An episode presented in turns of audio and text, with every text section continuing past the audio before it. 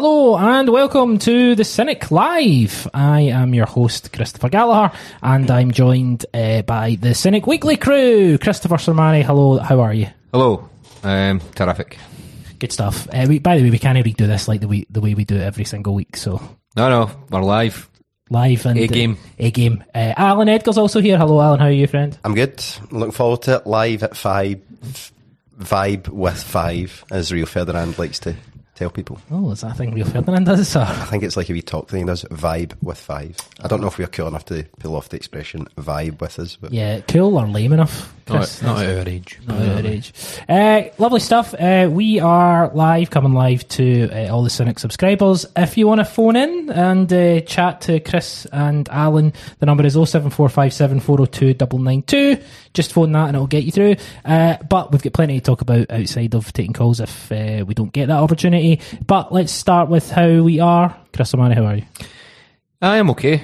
Um, How's your coffee? Just poured them some. You poured yourself some nice coffee, but we've got a nice samovar. nice coffee out of a kind of French press, dairy free milk. Is it from a nut? Or is it an oat? It's an oat. It's an oat. Um, it's just, it's pretty delicious, aye. Um, other than that, I'm okay. You know, but We, that, we have a caller. We have oh, a we'll get caller. caller. I'll just oh stop. well, or he's, the, he the could filler stop pish talking about oat milk then. I Thank Hello? fucking Christ. Hello. Hello. You are on with uh, Alan and uh, Chris. How, who who can I say is calling? Dave Galton. Hiya, how's it going, man? Not bad, you? Aye, not too bad. Uh, got Alan and uh, uh, Sermani here. Um, what's your thoughts? I'll try not to go full blown Gareth Gates. If I do, you'll just need to let me stammer through it. But um,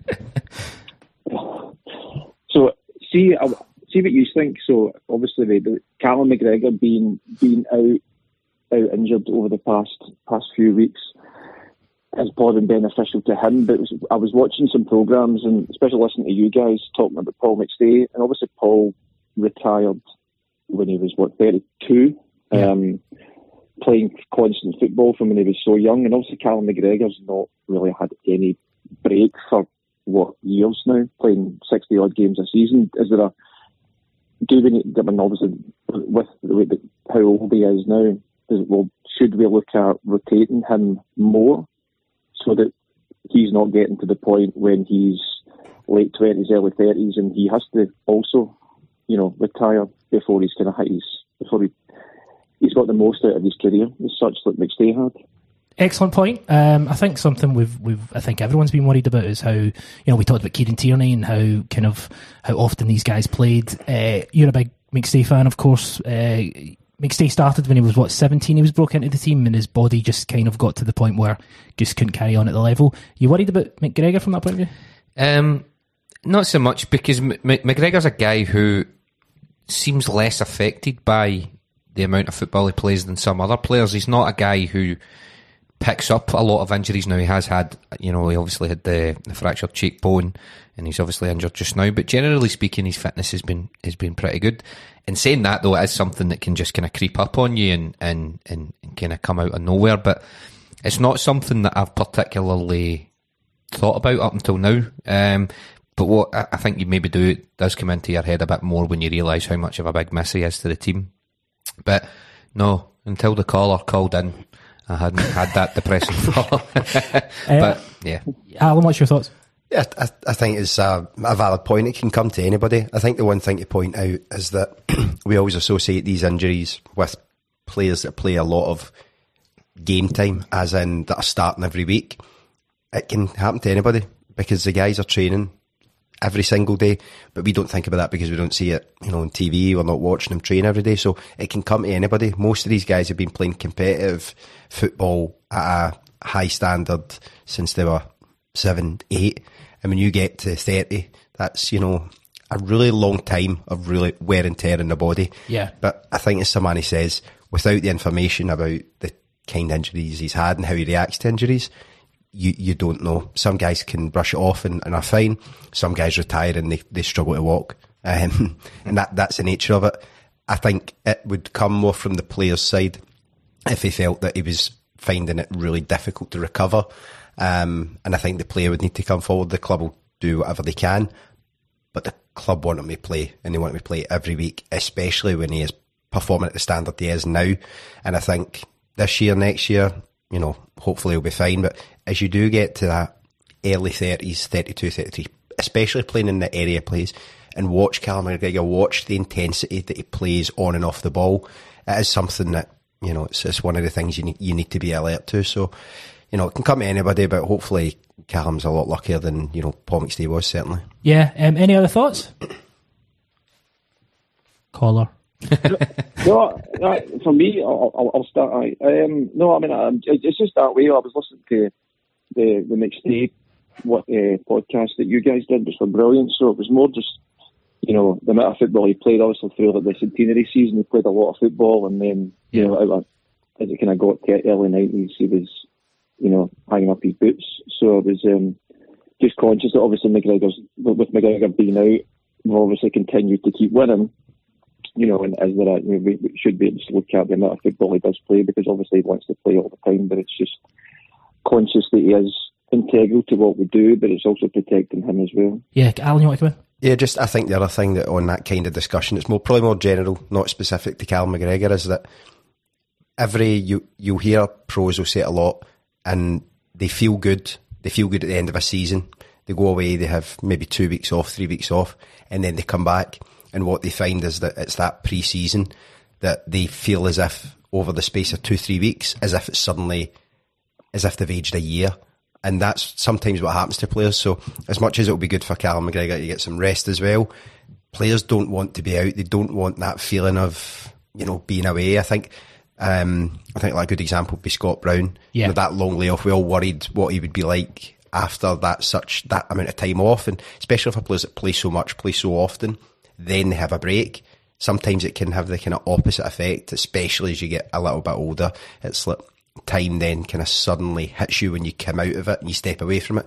Then getting back in gets harder and harder. So, not specific to Cal McGregor because he's he's still a he's still a young pup and he's still got a, a long time left, hopefully. Uh, yeah, I mean the other thing about McStay is he was offered a two year deal, Somani as well, but uh, he knocked it back because he just didn't think that he could get to that kind of place. Yeah, I mean, he'd, I mean, it, it's some folk listeners won't be will be too young to remember just how much Celtic leaned on McStay um, throughout the nineties because well, we were shite, um, and you know we didn't have the abundance of riches that we have in midfield just now.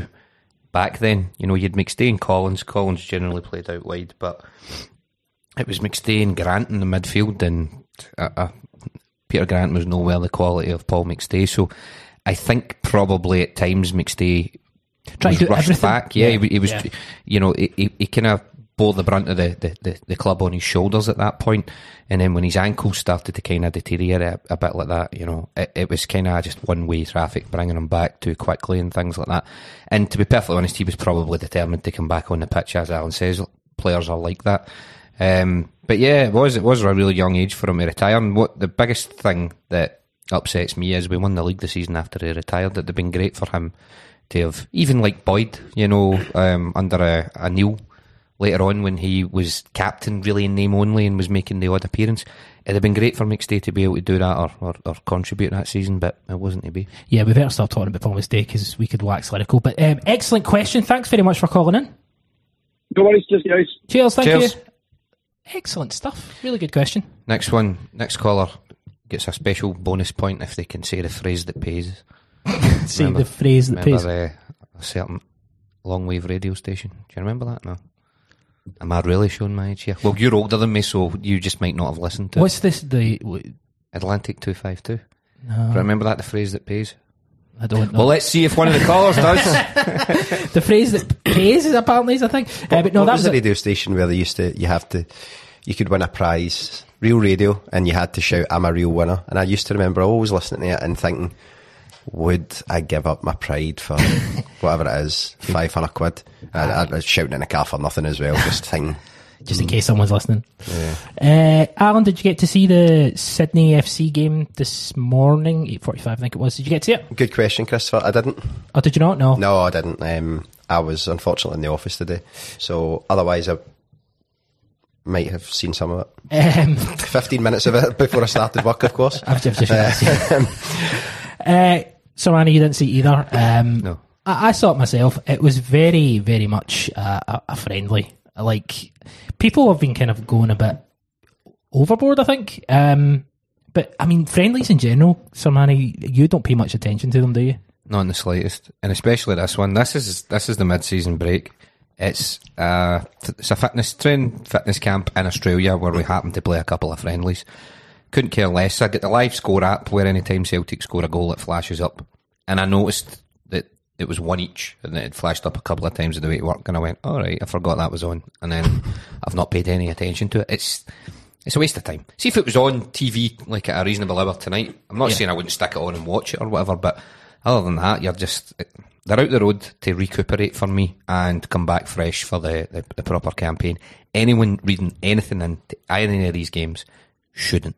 Yeah, Alan. I think they've, I think what the club have done is they've made potentially cash, but they've made a lot of capital out of what is ultimately two friendlies at the tail end of a really busy period for the club. Yeah. So I think people have, and, and I'm not against it, but a, a lot of people have put stock into the fact that, well, look at us, the World Cup's on and the players are still working hard. They're not sitting on a beach Have you seen? netting, whatever it is, uh, when your team's nine points behind. That's fine. The our players will get time off though. And, they and and they should get time off because it is important to rest and recuperate. It's just it's it's a little bit different. But I think the club have done well because they have marketed it quite well.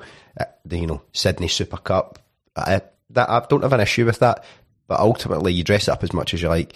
It is two friendlies. It's good for.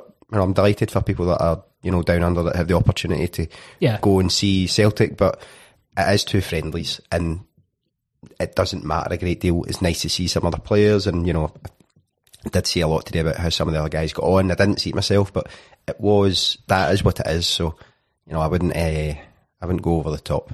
Yeah, it's Even funny. with five weeks, uh, no Celtic. Yeah. looming. Uh, It was funny though, because you know we've got obviously our, our good friend uh, Eddie is in America and Mark Braceland as well, and I think Liam Divers is over there, and there's like lots of kind of people all around the world, and it, just sitting with a cup of coffee watching Celtic this morning, it just kind of did have a kind of surreal feeling to it. But yeah, I mean, it was just What what everyone that watches Celtic early in the morning will point out though is it's good when it's good, but see when it's see when it's shite. Yeah. And you're throwing that cup of coffee against the wall and you look, you're watching. Oh, good! I've only got another fifteen hours to I can go to sleep. I mean, the, the, the thing about the thing about it was, uh, aye, it was just very much a friendly. Uh, Kyogo got a goal. Um, we conceded two goals.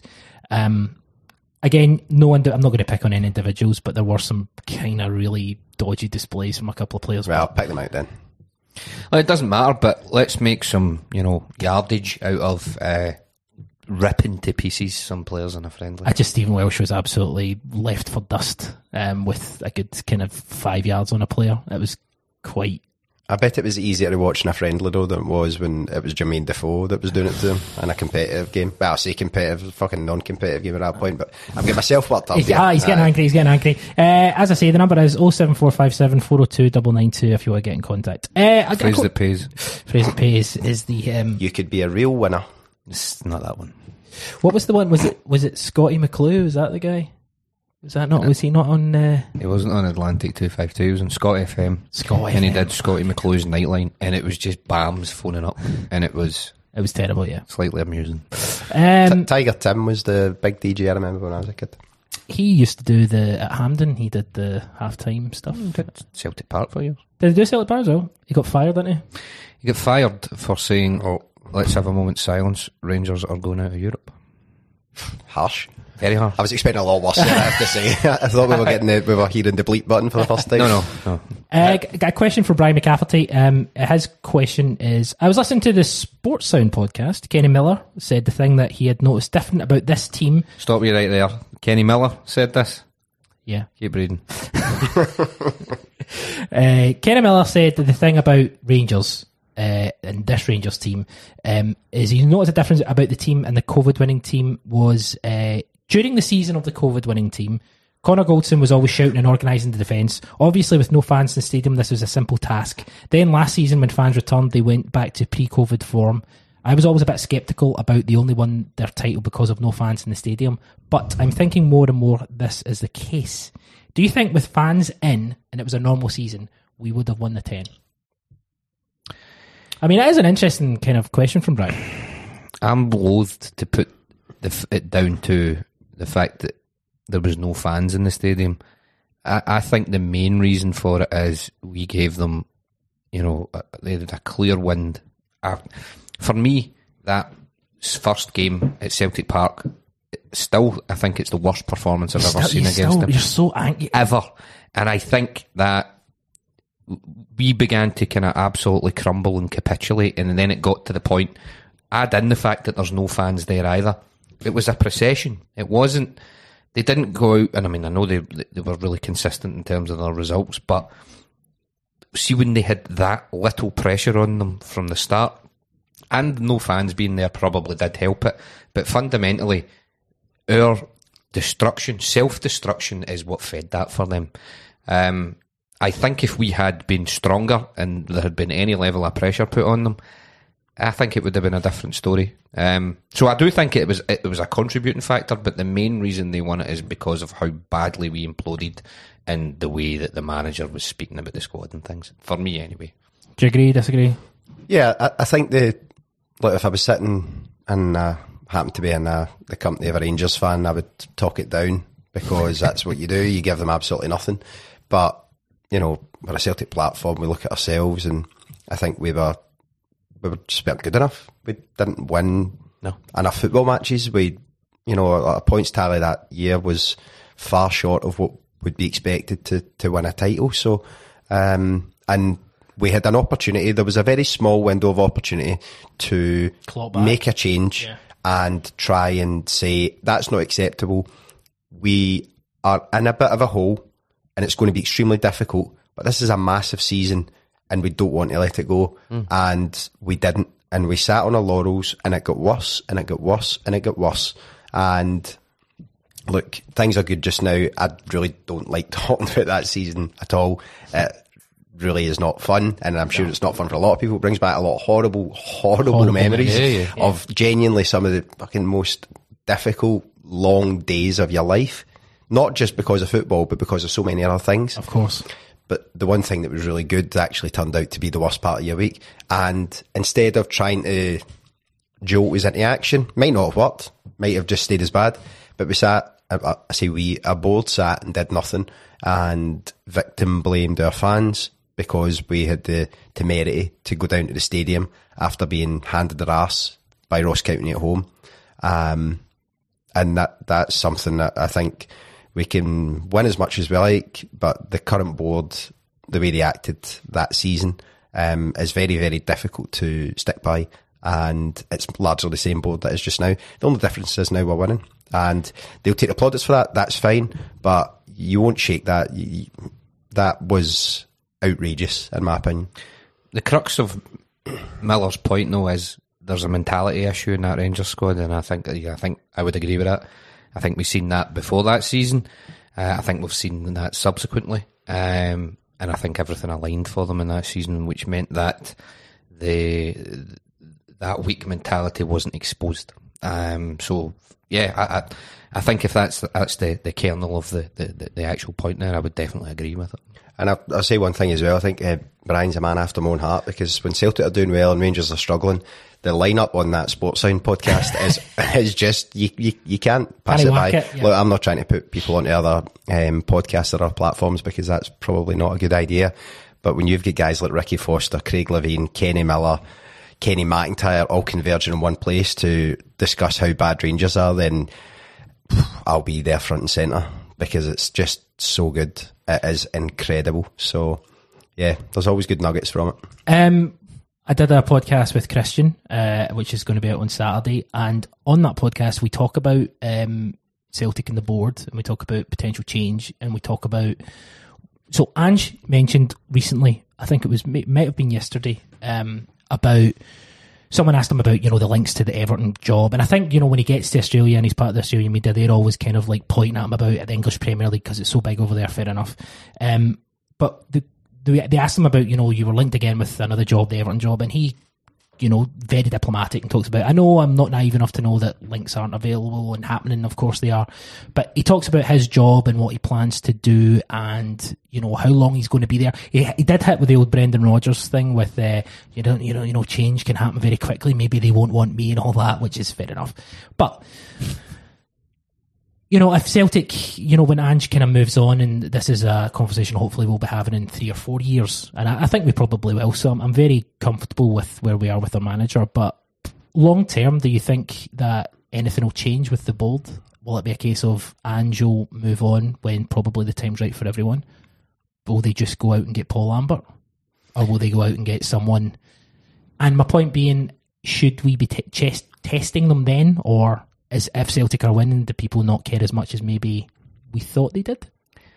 I mean, I, I mean that, that that's what it boils down to because you could have there was probably several hours of podcasts that came out prior to Ange about the director of football model, sports science, all this sort of stuff, and the model of the club, and pointing at Brentford and Midtjylland and going, ooh, right? But I mean, and but see if Celtic are winning, there's less interest in that stuff to be perfectly honest. Now, that's not me saying that I don't think that our, the model of our club should change and there should be major structural changes in it.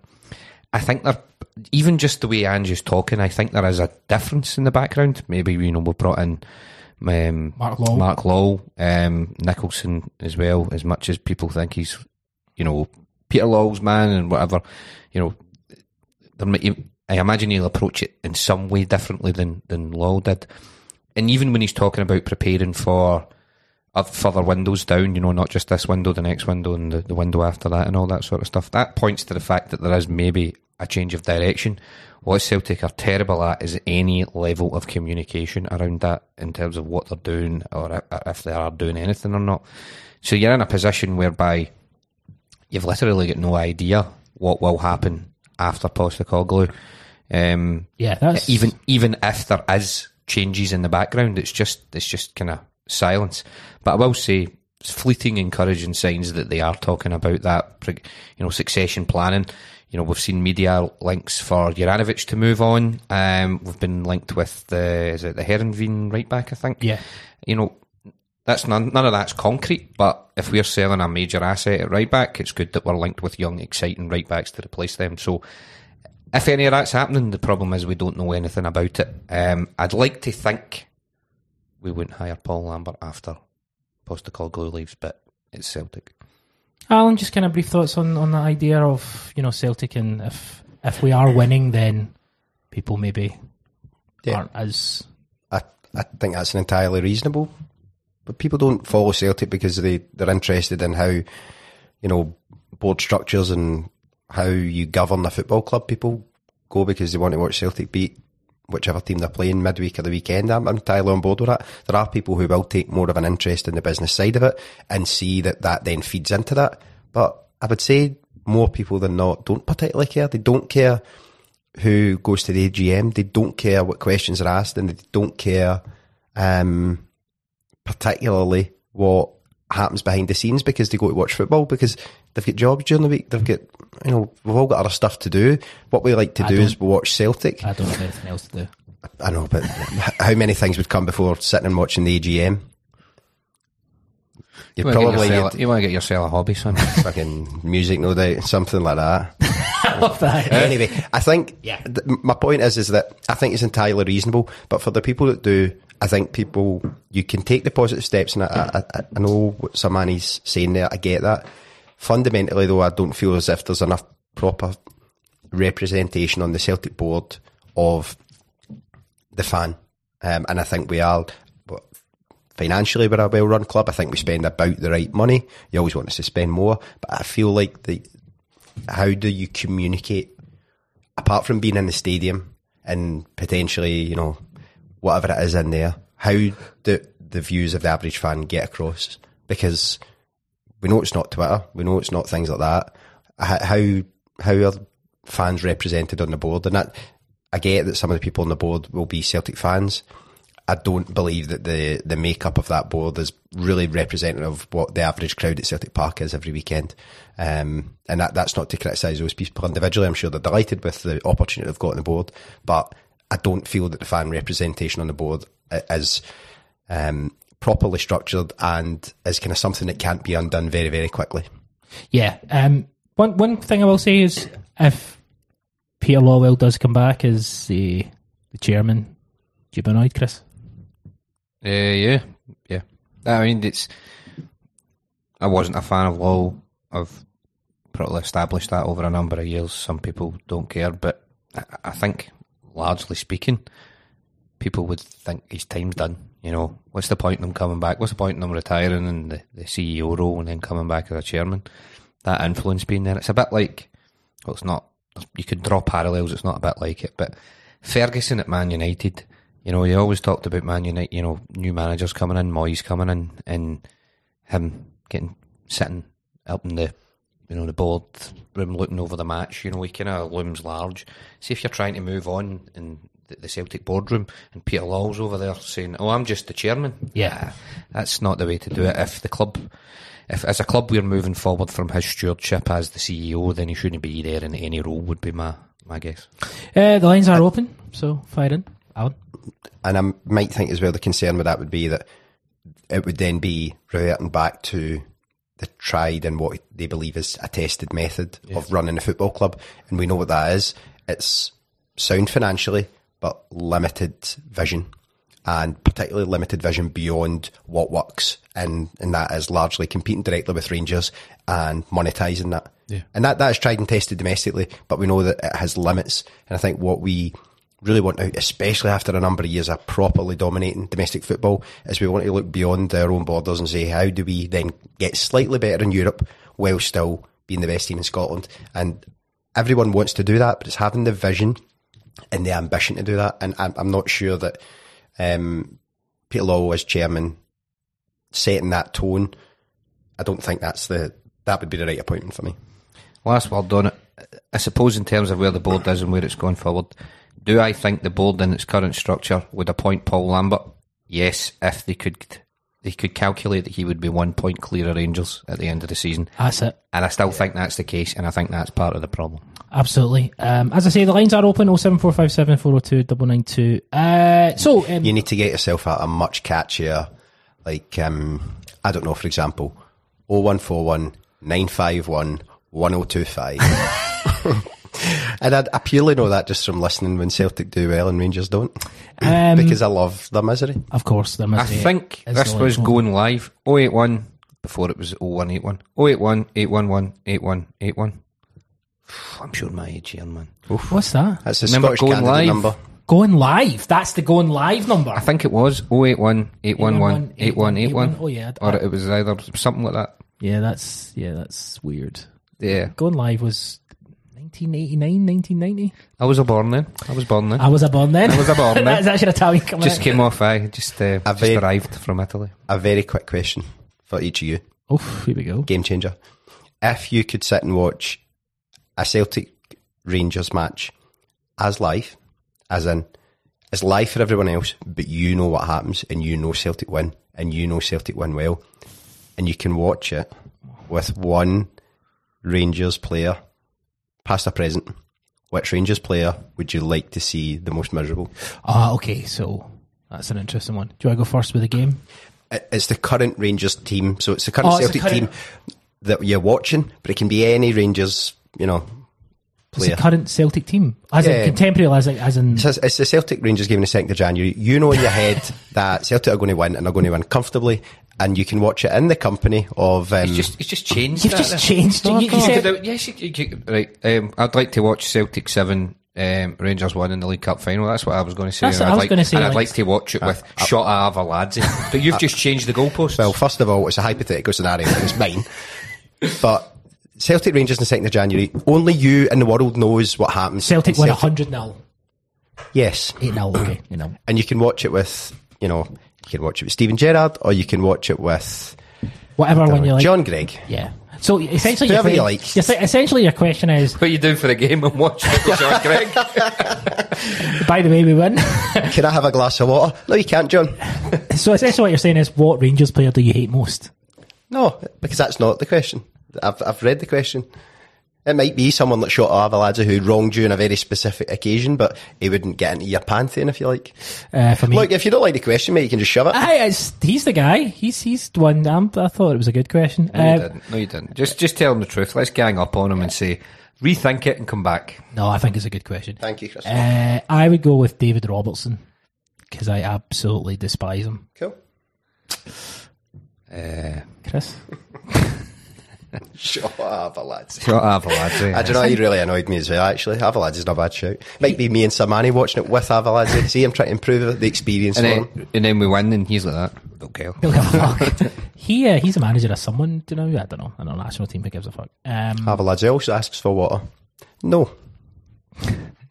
here's some urine No, well, because I don't know. let's be careful here. Okay, uh, reports suggest that the two key positions that Celtic are looking to strengthen in January are right back and striker. This brings us into talking about uh, Juranovic. We don't have to go into too much detail on Juranovic because we've covered them enough. And we're going to do we're going to do a half season report card on some of the players. I'm going to we can talk about some of the players overall. Um, right back and striker. Samani, does that sound right to you um, from the current team? Um, hopefully we do we do more than that, but that seems to be the two key areas. Thoughts? Yeah, right back especially because I, I- think we're starting to starting to get the feeling that Juranovic is going out the club, whether that's by his own desires or the club are looking to cash in on a an asset and they've viewed him with the age he's at, you know, you know, he's away at the World Cup with Croatia, that he's the best possible player to move on and we've identified targets. So for me that one makes sense. Striker, I, I'm not unhappy about that. Some people, you know, I mean, there's been some talk on, on here and probably in some other podcasts about Kyogo maybe not hitting the heights that we've seen him hit the heights and maybe not being ruthless not enough um, at that next stage in the Champions League. Um, and Giakoumakis, you know, is another guy who I do like. I like both of them, but you know, I think if you're wanting to go to that next stage, I don't think that I don't think the question being asked if we need a better centre forward is one that, that shouldn't be asked. You know what I mean? I don't I think we've said before if you can go out and get a better player, go and do it. Um, I think if you say could we improve in that because that's a key position uh, and with the two strikers that we've got, I would probably say yes. Um, Does that So- the, the fact that we have essentially one position for two players currently between Kyogo and Giakoumakis, we've seen Kyogo move around, but it's not really worked. So Kyogo is your number nine. Third player in that position, as in fighting for it. Three players for one position because Gigi is a striker and that's it. Kyogo's best performances have been as that number. I think I, I think we'd all agree Kyogo's a striker. I really Well, wouldn't what, be interested in seeing what I mean him is, anywhere else. you bring in a third player. um, you, we've got only domestic games. I mean, the League Cup. We get the set League Cup semi final, fourteenth of January, and then. yeah, but you're you're bringing them in. I, I You're not mean bringing them in for just this season. You're bringing them in, preparing them for. Yeah, I mean, we've, we've we've we've talked about the Champions League, and we come on this week by week. We started off by saying that was really encouraging in the Real Madrid game. You know, despite the fact we get beat three 0 and progressively it got worse and it got worse. And the report card at the end of it was some green shoots. You know, some nice moments, but it's going to need to significantly improve improve next year. What was the the main takeaway from that was that we were not taking our chances and we weren't ruthless enough. So it is an entirely reasonable question to suggest: Are those two capable of performing in the Champions League? And you know, your answer could be yes or no, and they just didn't do it this season. That's fine, but then that's on the manager. Maybe the manager thinks maybe I need something more up there to take us to the next level in Europe. So that's potentially, I suppose, what what we're looking to do. No, no, I, I agree. I think that's a, a point I think everyone would agree with. But what I would say is if you bring in a third striker with a, a potential, again, if you look at, as you mentioned, you don't want to bring in someone who's going to be happy sitting on the bench. You want someone who's going to come in and really, really fight for a first team place. Someone like Giakoumakis might get his nose bent out a bit, shape a little bit, or is it a case of there's one position, three years, fight it out? Yeah. And I don't think anyone, I think that's easier to do when it's a January window Aye. because there is an acceptance then that a player will have to come in, adjust, and then you will compete. You won't go into the following season though with three what could be deemed first choice strikers if you're only going to play one up front. But what you would look at is who is the best then, who has a high market value, who you could maybe sell on. Kyogo's done really, really well. Um, And he's a player that obviously attracts a lot of interest, I would imagine. And GG, I think, is a, a player who probably doesn't have the same technical ability, but has really shown now that he can score goals and he can score goals relatively consistently. But I Got more think, Champions League goals than Kyogo. yeah, I think both. I think the point Samani has has made is is pretty valid. Though I think we were all disappointed, particularly with how we performed in the Champions League in terms of we didn't have a striker that could have that composure in those key moments, and that is something that was a real letdown. And I would be very surprised if Ange doesn't look ahead to next year and thinks there could be an improvement in that area. I, I really would think that whether that's in January, whether it's in the summer, whether you can get someone within our budget that can improve on that, you might look at it and think, I'm going to back Kyogo to get better because he has a existing relationship with him. He does the way he speaks about Kyogo. I think you you really get the impression he believes in him and he mm-hmm. believes in him from day one. He, and I think the way he speaks about Giakoumakis is very very complimentary. I can't escape the notion though that he believes that Kyogo is his best striker when all things are equal. And whether or not you can get better than that within our budget, it's going to be very, very difficult to do.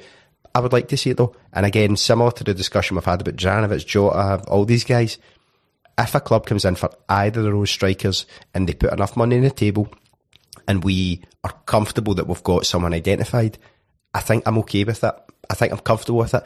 I think there's very few players in this team that I would say if we lose him, we lose the heart of the team. I don't think there's many like that. And I think probably one of them is your captain. Beyond that, everyone's got their value and everyone's got their, I think, they're fee. And there's two strikers, I would probably say very much so. Uh, obviously, the other position is uh, right back, and the big thing is, you know, everyone's talking about Juranovic. Everyone's talking about everyone. Kind of has almost not everyone. There's a huge part of the support that wants him to go, thinks it's the right time to cash in, all that stuff. There's a part of the support that kind of just doesn't like him. Fair enough. You don't have to like every player. That's fine. What do you make of it, Alan, in regards to Juranovic? Do you think the club will try and cash in on him because maybe it is the right time to get rid of him, uh, not get rid of him, to cash in on him because he's a great player, and this might be the window that he's at most value if he plays well in the World Cup. We talk about agility and all that. Absolutely. Um, and, and I don't have, if Janovic goes and has a really good World Cup and a Premier League club wanted him and they were willing to pay what is a fair market value plus 25%, because I, th- I think that's what English clubs need to do. Um, and we do know that, and we do do that quite well. And I would say that's fine. I would be disappointed to see him go, if I'm honest, because Me too, yeah. because he is a really, really talented player. I, I don't think he's been at his best. I don't quite think it's as bad as get him to fuck. I just don't see that because he's a really talented football player, and you don't want to see talented players leave the club. If though there is a decision that's been made that at the age he's at, what you paid for him, and what you can do with the income, then it's a calculated decision, then I'm fine with that. The contract negotiation stuff is just, you know, Celtic have put their side out. Presumably, Janovic has put his side out via his agent. I'm fine with that. That's just the nature of it. I don't think there's anything messy or ugly. I don't think the player's dying to leave. But he's an ambitious guy. He's not 19, 20. He's probably got a limited window to make a further big move. That's just the reality of it. And everything else is just noise. If he has a good World Cup and he's not quite away yet, as in there's no deal ready, and we go to Ibrox on the 2nd of January and he's fit and available, I'd like to see him play. Because he's he's the best right back at the club, and you would back him to get back to the level that we, know he's capable of. Chris, your thoughts? Pretty much agree with everything Alan has said there. For me, though, as a, he is probably the most sensible. I, I'm talking about assets. I really don't like using that phrase, but if we're going to, if you're if you're going to talk about the player kind of selling model that we've got, Yeah. he is the most the player that it makes most sense to sell on. His value is not is going to just decrease because of his age. What is he? Twenty eight. Um, he's going to a World Cup for a team who were you know in the final the last time. You know, so it's not he's not going and playing um, in the World Cup for a, a minor team. He's a, a team that potentially could be at the business end of the tournament. And a starting fullback for that team as well. Yeah, he's he, you know he's he's he's nailed that right back position down. Um, he's again, it's only domestic football for the rest of the season as well. So I'd still like us to get somebody in to replace him. You know what I mean? But it's not like there's going to be a huge drop off going forward in terms of trying to, to do what we do domestically. So if a, if a club comes in, you know, and offers us what is a fair valuation or a good valuation for him, What is that? In January. What is that like? If he goes and has a good World Cup now, again, because we are talking about Ange Postecoglou in at the AGM, agile, aggressive trading model, which means that we have to get rid of players when they're at probably their biggest value. And 50, 15 million plus for me. People will go, oh, he's been shite this season. Doesn't matter. He is the starting right back for Croatia. He, um, I would say twenty, just because he's if, if he's playing at the World Cup. well, what I was going to say is, if and if you're selling him in January, you're going to make more than selling him in January than you would in the summer. I would say because when you know less players move in the January window, and you might have a position where a club's coming in saying we really need a right back, and we'll go, "I'll do you, aye," Yeah. and we Oh. will notch it up a few million. Aye. I think realistically, I think Celtic would probably deal at 15 plus um, because you they would you'd look at where you were previously. You hope that there's uh, I say bid more. I think that gets played out a lot more than it actually happens in reality. Does that ever really happen? I think it happens in set for certain players, but bid more usually means two clubs, not five clubs, because three look at the two that are really interested and say, well, they're going to, it. and that's it. I think for a player like him of his age, he's coming into his prime, but he'll probably be a year, two years at that prime. He's got one big deal. And um, I think you'd a club signing him if they paid fifteen million would probably be looking at a four year deal, and you'd be looking at two years where he's a starting fullback. Um, and for an English club, that's more than achievable. You might be lucky though, and you might get slightly more because you might get a club that really, really needs a right back and have been really impressed by the World Cup. The only thing that comes into it is against me a little for us is that we never get that lucky. Uh, we we just never get that lucky. So Three straight defeats for Croatia in the group stage sees them going home early, and the main reason for that is Josip Juranovic. it's very good. The only way I'd like that scenario though is because if they had such a bad World Cup because Juranovic had actually stuck one on Modric in the first training session. Why are you you're anti like? Is this all down to It Celtic is, Park? aye, aye. Ah, that's- No, not not just the clapping thing, just generally, just when players come and they have a great game against us and everyone fawns over them because he was genuinely exceptional. I like when they're exceptional against other teams. When they're exceptional against us, though, I just take it personally and think, what, what a dick. And then the pointing thing at the penalty as well, that annoyed me. You know, when he's telling Courtois what way to go, is like, goes at seven foot. It's- Can I can I can I just say, Alan, a lot more respect for you. That little that, that small bitterness. It's, it's our fans that annoy me when they do that. It, you know, Let me, not- okay, let me ask you: Is that a it's you know why I, I- agree with you. I'm on the same boat. I'm on the same page, right? But I don't dislike Modric about it. I mean, don't get me wrong. I dislike our fans. Love our fans. I'm a fan. But the point I'm making is I, I don't like that action. It's not. It's not natural, and it's just. It's almost like, oh, we need to do this because this is what we're like as a club. Nah, just don't do that. Don't do it. Not for that, just uh, for 15 seconds, 20 seconds, it'd make me feel better. and you know what? I'll, I'll take that. um, At the expense of Croatia's World Cup hopes. Let me ask you. Uh, eh, Jesus, throwing a whole nation under the bus just because you're a bit, but fair enough. Um, let me ask you this. John Greig's watching the, the World Cup with, with Alan, but it sounds it anyway. Full tournament, no water. Let me uh, let me ask you this: If uh, Juranovic was to go, what is the kind of uh, what's the profile of the sort of fullback that you like to come in, the right back that you'd like to come in Alan? I think it'd be along the same lines. Technically proficient. Um, I Younger, mean, younger maybe, just because you know we got Juranovic when he was a little bit older. yeah, you want an upside, I think, and I think the Ange would like his players. I think it's quite clear what Ange wants from all of his players now. I think there is a profile of player that he wants, irrespective of position. The technique changes, um, and there's differences in requirements. But I think what he wants is he wants players who are very fit, very athletic, good strength, but are technically good in the ball. And unfortunately, that profile matches what a lot of big teams want. yeah. So what we then have to do is what parts of the game are we willing to live with that other teams aren't, and that's where that's when the we kind of start operating in the market of big teams like him, but he kind of goes to sleep a bit, say, with balls in behind. Then we look at it and say, can we afford that? And it's probably yes, domestically, but then it's that step up. There's six games a season where we can. eh? And, and that's it. So I, I think the profile would be quite similar. I think he wants players who can play both sides of the ball. I think when you look at Juranovic, he's a very, very good one-on-one defender, as in he doesn't tend to get beat a lot when guys are dribbling at him. Where he does sometimes struggle is with those kind of passes in behind, or maybe he just gets caught in two minds. Ibrox last season. Yeah, I mean that that's just a complete switch off. Yeah. Um, the only other one that comes to mind of that level is James Forrest in the home game against Hibs recently, and you're talking there a, a, a fullback and a winger who really doesn't do that job. So, yeah, I think the profile would be much the same to be honest. Um, whether you can get them, I, I, I do think Janovic at two and a half million. People underestimate what you got for that, Absolutely. and how he improved the Yeah. the team so quickly. And I think, like a lot of players recently, it highlights how good the squad has got and how far we've come. That we're now starting to maybe become hypercritical of Juranovic, probably Kyogo, um, another one. But when you've seen those players play at the level they have, they, they've shown Any they can drop off, yeah, any drop off is But I think, as, and a manager will look at it and say as well, I, I back those guys to get back to that level.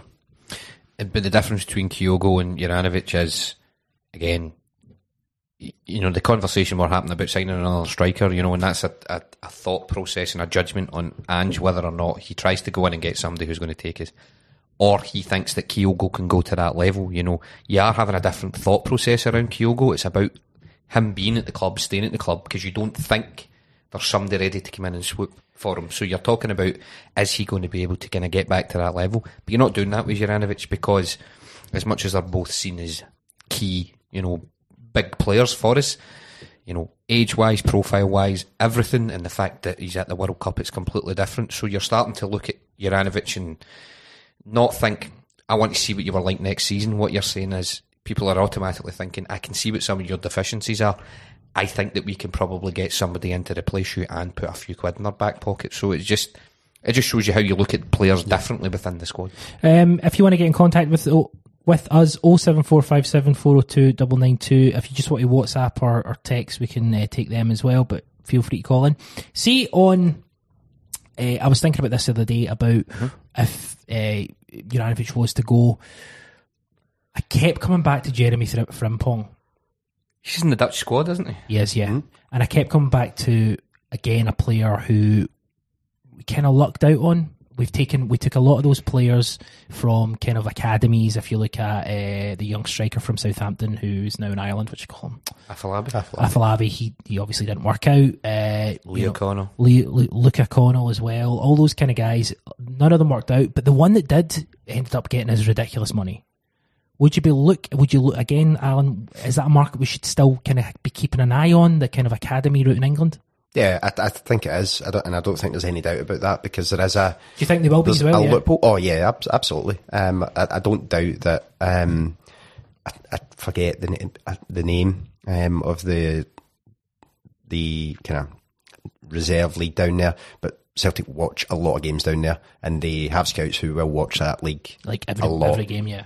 because if there is a window of opportunity, it can be very small, and you need to exploit it. Um, the difficulty is, and it is a changing landscape in terms of recruitment now, because obviously rule changes around work permits, around being able to bring in players from the EU is, is comfortably. So it is something that is was already difficult, but it's probably became even more difficult. But there is still a window of opportunity there. And I think the thing with, you know, you chalk O'Connor, Connell, Afolabi, and you'll all look and go, they were a waste. But it's offset by One. the one that works. And I think when you look at the way clubs recruit, and people always talk about the, the City Group and their model, what they do and what they do well, it's volume. They operate in, in big volumes. Um, now, we think about the first team players that they have. We think about the guys that they sign for 20, 30, 40 million. But under that, there is just a complete farm system of players that are in, they're out. Chelsea before them did it for years and Oh, years and years. That is the way they operate. And a one in four success rate. Just and that's only the four players we're naming there. There are others. There's other successes. A twenty five percent hit rate on that when you get when the returns can be so lucrative. That's the way it is. I mean, if we did twenty five percent, and I say success because success is a difficult thing to quantify. 25% success rate on youth players coming through our system would be a huge uptick for us, especially now. We could only probably dream of you know, one in four players who come through the academy making any sort of contribution to a first team. So, you know, I think we hold players that we bring in from other clubs, especially at the age of 16, 17, 18, to higher standard than we actually hold our own players. When in reality, if they're coming in for very limited fees, you might need to accept that some of them, we might have high hopes and do the whole thing where we sit and go, oh, I wonder why he's not playing and he looked good in pre-season. Yeah. Then you don't see him again. He's out on loan two or three times and then he's away. But if one of them works, you know, they might not go for the money Frimpong did as quickly, but they might be a player that you can rely on for two, three, four, five years in your first team, and you know that's a, that is a big one. Yeah, I mean it's not just Frimpong. Vickers is going to be the same because Vickers was in Spurs academy, and we've signed him. He's a bit older. He was going nowhere fast, probably, and you know we're going to sell him on for a huge profit, I would assume. Um, so that's that is a market we need to exploit. And one of the reasons why it's more important, I think, is you touched on it obviously with the Brexit and the, the change in the EU rules. English teams have got less opportunity to shop for youth in other European countries. So we're starting to see them come up to Scotland yeah. and sign players now. Look at Doak. Doak's a massive case of, you know. Should we have seen him sooner? No, I, don't think you can go down that road. Because he's already in there first team squad now. See, I mean, it's just it's just the law of the land for me because I think I believe we took him from Ayr United and then Liverpool took him from us, and it's the hierarchy of money that exists within the game. I don't think I see if Liverpool come in and they've got a pathway. I don't think Celtic could have done much more. I mean, they played him against Rangers. He's gone. He's gone. Um, and that's the end of that. But the point I'm making is if we're going to lose some of our outstanding youth products to this massive chum that's down in England, the one way we can try and offset that is to go in to that market, scout a lot of players, because even in that churn, you're going to get guys like Frimpong or Vickers who maybe not, in some circumstances, it's not maybe not quite making the grade. It just be, might be that they're missed because there's that much going on and there's that much going through that it might be that they're not on the radar of the club they're at. If we can exploit that, it's not easy. You know, you are no. going to pick up a lot of players who don't make the grade look good at this level and then don't look good at, at that level. But if you get one, if you one every three years, four years or something like that, it pays off for bringing a lot of these guys through. And it is something that we're going to need to exploit because we're going to be exploited the other way around. We've already seen it with Doak, Morrison, and, mm-hmm. and other players that have went to the Bayern. It's probably just going to be the future. I mean, it happened to, to Rangers. We even a wee bit before that with Gilmour. You know, these guys are going to get snapped up, so we probably need to get in and around that to bring some talent up here. And the more successful it is, you know, Frimpong gone, and if Vickers goes for big money, the easier it is to sell to some of these young guys. See someone like Calvin Ramsey, who obviously was at Aberdeen and performed well. I mean, he performed well against us, but not to the point where, you know, any of our support were really kind of scrambling for him. He's now like, a, again, Liverpool are playing him does that surprise you? Like that maybe we didn't see what they see? No, I, I, I probably, I think I said when the Ramsey deal um, was kind of mooted that, I, and this might sound really grim, I, I feel like even by the time someone, say a prodigious talent, breaks through at Aberdeen, and by the time they've played maybe 10, 10 12 games, and they do clearly look like they're a standout, which he did. He did. He looked really good, technically proficient, quick, strong, good defensively, and really athletic. Um, there are so many eyes in our league now that if they've played 10 or 12 games, the likelihood is if they're that good, which he is, they're out of our range by that point.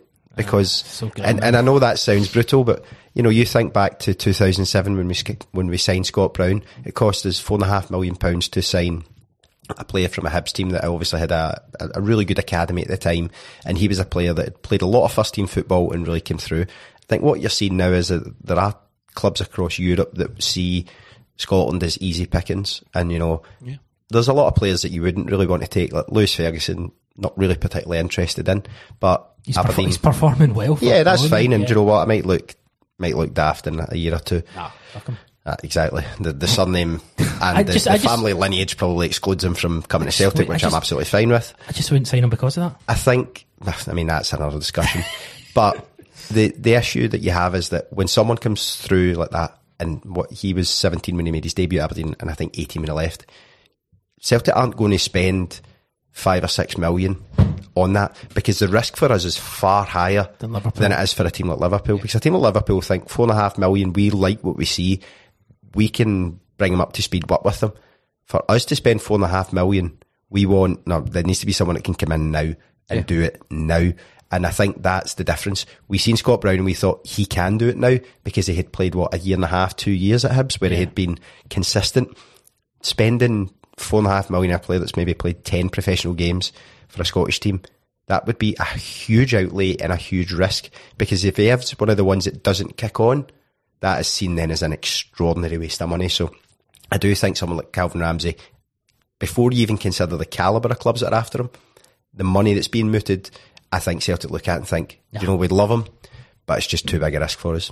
And the, I mean, clubs like Aberdeen need to be able to get a piece of the Pie. EPL pie, if you will, the cash you know, that's out there. I mean, you look at what some clubs will pay for potential, um, and uh, you've summed it up perfectly. What they'll pay for potential, if we were paying it, it would have to be first team improvement ready. I mean, look at Patterson from Rangers. He went for big man. People are like, why?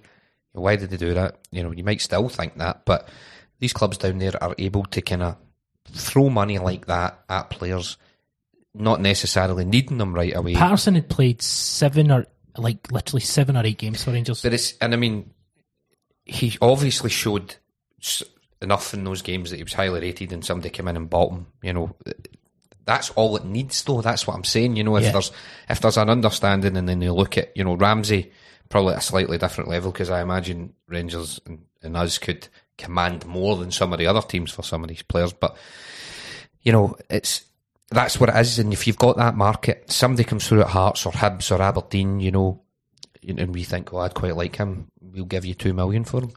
Those days are gone now because if they show any level of promise, the price is six, seven, eight million pounds, and that's just the way it is. Which goes back to the point that I'm making is when you've got so many clubs down south buying up this amount of youth, there is going to be a lot of churn, and you can pick up people who are fall, fall, yeah, bit. I yeah, I fall, kind of fall out of the kind of the net, if you will. Uh, that's a really good chat. Really good stuff. I, I'd quite like to do just a sort of half season report card. Um, we don't have to spend too much longer on this, but uh, pass, work required, or fail. Uh, let me talk. Let me talk you through it. So, um, the goalkeeper taking up the whole season, taking his performance in the Champions League, taking his performance domestically. Obviously, that's the same for every player. Um, pass, work required, or fail. I think the keeper's quite a tough one. Yourself, Chris? The easiest, Joe Hart, by the way. yes, Thank you. See, the thing about work required suggests that they need to improve, and he's not going to improve at his age. But I wouldn't say he's failed. So I would go for the middle option of work required, even though I don't think you can require on it. I suppose, I suppose what I'm saying with Hart is, I think he's somebody you probably should be thinking about. Not moving on necessarily, but improving on. And Would would you be looking to else. get a new goalkeeper in, in for the summer? Do you want to come in first? Maybe I would probably agree. I'd go with the middle option, but I would say work required. Ro- Jesus Christ, work required, but. Realistically, I agree. recruitment. Yeah, it so it would recruitment, be yeah. that. That would. I mean, I mean, Hart's not going to get better, is he? no, well, I'd be very surprised with it. Would you both like to get a new number one in the summer? For the summer? Yeah, yeah. Interesting. And I mean, I don't. I mean, I think I would. you said that as if you're going to text it to him. There, interesting. See what you make of this. Yeah. Hart's not, you know, immediate change required levels. Far from it. Hart's still He, even he in the could Champ- cha- he could challenge. yeah, but even in the even in the Champions League, there, you know, we, there was some mistakes and and, and whatnot, but he still made big saves. You just some. I, I remember in, against Real Madrid coming out and blocking from uh, Vinicius Junior. You know, Outstanding save. it was a great save, and you know, coming from where we were before with Barkas, who quite literally never made a save of note while he was in a Celtic strip, there was a very low bar, and Hart exceeded that hugely. But it's about realizing when no, we probably need something more. And I'm not even sitting here saying somebody that can play football like Ederson or anything like that because see a keeper who can make big, big saves and do that, they're going to be very, very thin on the ground. But just, I think Hart's age, you know, Someone younger, mistake- yeah. mistakes are kind of starting to creep in a wee bit more. You know, he was out riding the crest of a wave last season. I just think right now is probably a good juncture to try and go out and get a new number one. Uh, it's a low, low bar. Low. Low Good if somebody could save penalties as well. Uh, Greg Taylor, Alan. Yeah. Uh, what was the first option? Uh, pass. Pa- pass. Pass with flying colours. No question. Pass. Uh, would you agree with that, Chris? Oh, aye. Yeah. Uh, Bernabei. Work required? Work required. Work required. Work required. And he is a young player, so we'll give him that itemised work required list, and he can go and tick it all off. Have you been impressed with him recently, though? Yeah, he, he is. He does have a lot of raw talent. I don't think there's any doubt about that. Defensively, there is a, there is really a lot of work required, and I think maybe in some of the subtler elements of the game in terms of positioning, patience sometimes. But you've started to see, I think, a little bit more of what I think just fundamentally what type of player he is, hmm. what type of fullback is he? Because we went a long time where we were just going off fleeting appearances. I think what you can see is he's a type of player that wants to be involved. He wants to link play. He wants to get involved higher up the park. But I think initially there was he was characterised as a, a winger that's really been converted into fullback. But I don't see that. I see a player that wants to. I think he will be quite happy coming inside the pitch and playing football, but he needs to play more football. He needs to play a lot more. So whilst the rotation has been good in games where he, he's played well, which is obviously what we want to see. But then we all look at the Hearts game and think perhaps a mistake. That's what you're going to have to get because he's, he's not played anywhere near enough professional football to be at the calibre and standard to, to play for Celtic. So I would stick with that rotation through the second half of the season. And he is a player that you can quite clearly see the manager does believe in, but he needs to play. And it's going to look really good sometimes, maybe even against teams that you think, "Ugh, they're not great. But then he's going to learn from playing more regularly and playing against higher caliber teams. So I would definitely stick with it the second half of the season. Um, he's played more games than the next player, Stephen Welsh. Pass, work required, or fail. I mean, it's quite It's it's, it's hard It's- to it's say hard- it's- fail, but yeah, fail and work required. You know, it's, you could have thought this out a bit more. But no, but I'm, I'm, try, I'm trying to get genuine points Yeah. of view as opposed to just skirting around it and giving everybody work required. Let's Yeah, let's yeah. skirt around it. Let's just give everybody work required. What required. A protest vote. to be honest with you, to be, to be honest with you, with Welsh, I mean, I think it speaks volumes that he's played less than Bernabei. I wouldn't have guessed that. And this is, you know, he's played in a position where we've had both of our centre halves out. You know, um, I, I think I've said it recently. I, I, just don't see a, a big future for him at the club. So if we're going to say fail, I think that's a bit harsh, but You're not. You're, gonna, you're I, not I- going I said the last time he is going to have a good career somewhere. It's just not going to be at Celtic, in my opinion. There's other players you're going to be happy to say fail with. So um, Welsh. Yeah, what required. He's not played enough football to, to fail, but I'm happy with the limited game time he's getting. He is a player that probably, if I if I was in that position, having had the taste of what he's had, I think we talked about it maybe last week or the week before, having played the amount he did last year and now being kind of usurped by a player who we'll probably talk about and still being fourth choice, I would probably then think "Mm, there's game time for me, but it's probably not here, and I'm too good to be fourth choice somewhere, even That's- if it is my boyhood club. That is exactly it. He is too good to be fourth choice at Celtic. He's just he. will- I genuinely think Stephen Welsh. You know, there's a lot of youth players who've left Celtic, like guys like Ross Wallace and all these things over the years, who've gone on to have a sterling career. Good career, yeah. in the championship. Stephen Welsh is absolutely in that category. Um, but that's not to say that you know that's not one of the guys like Ross Wallace and stuff like that. You'd ne- you'd never look back and go, "I wish we'd kept him." It's the same with Welsh. I think I think he, his future will be elsewhere. But um, good luck to him.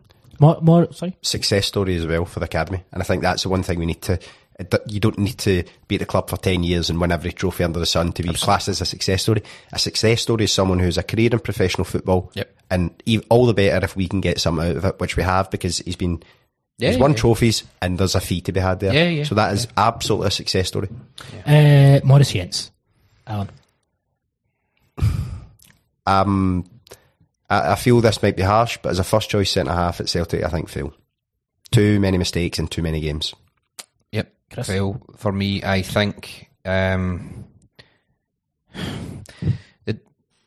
the difference between him and He's Welsh. played 20 games. He's played a lot of games. He's looked very unconvincing, even domestically.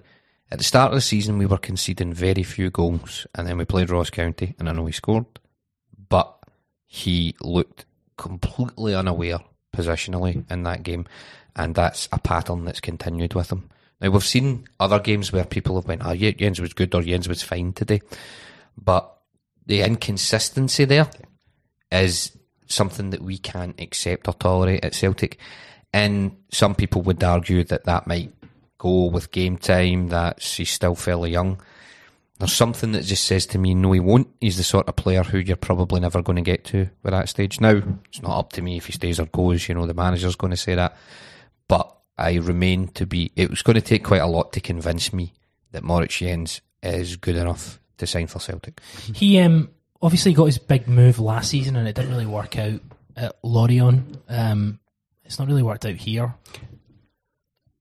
he, he'll he'll feel that it's worked out because he's played more football and he stayed fit.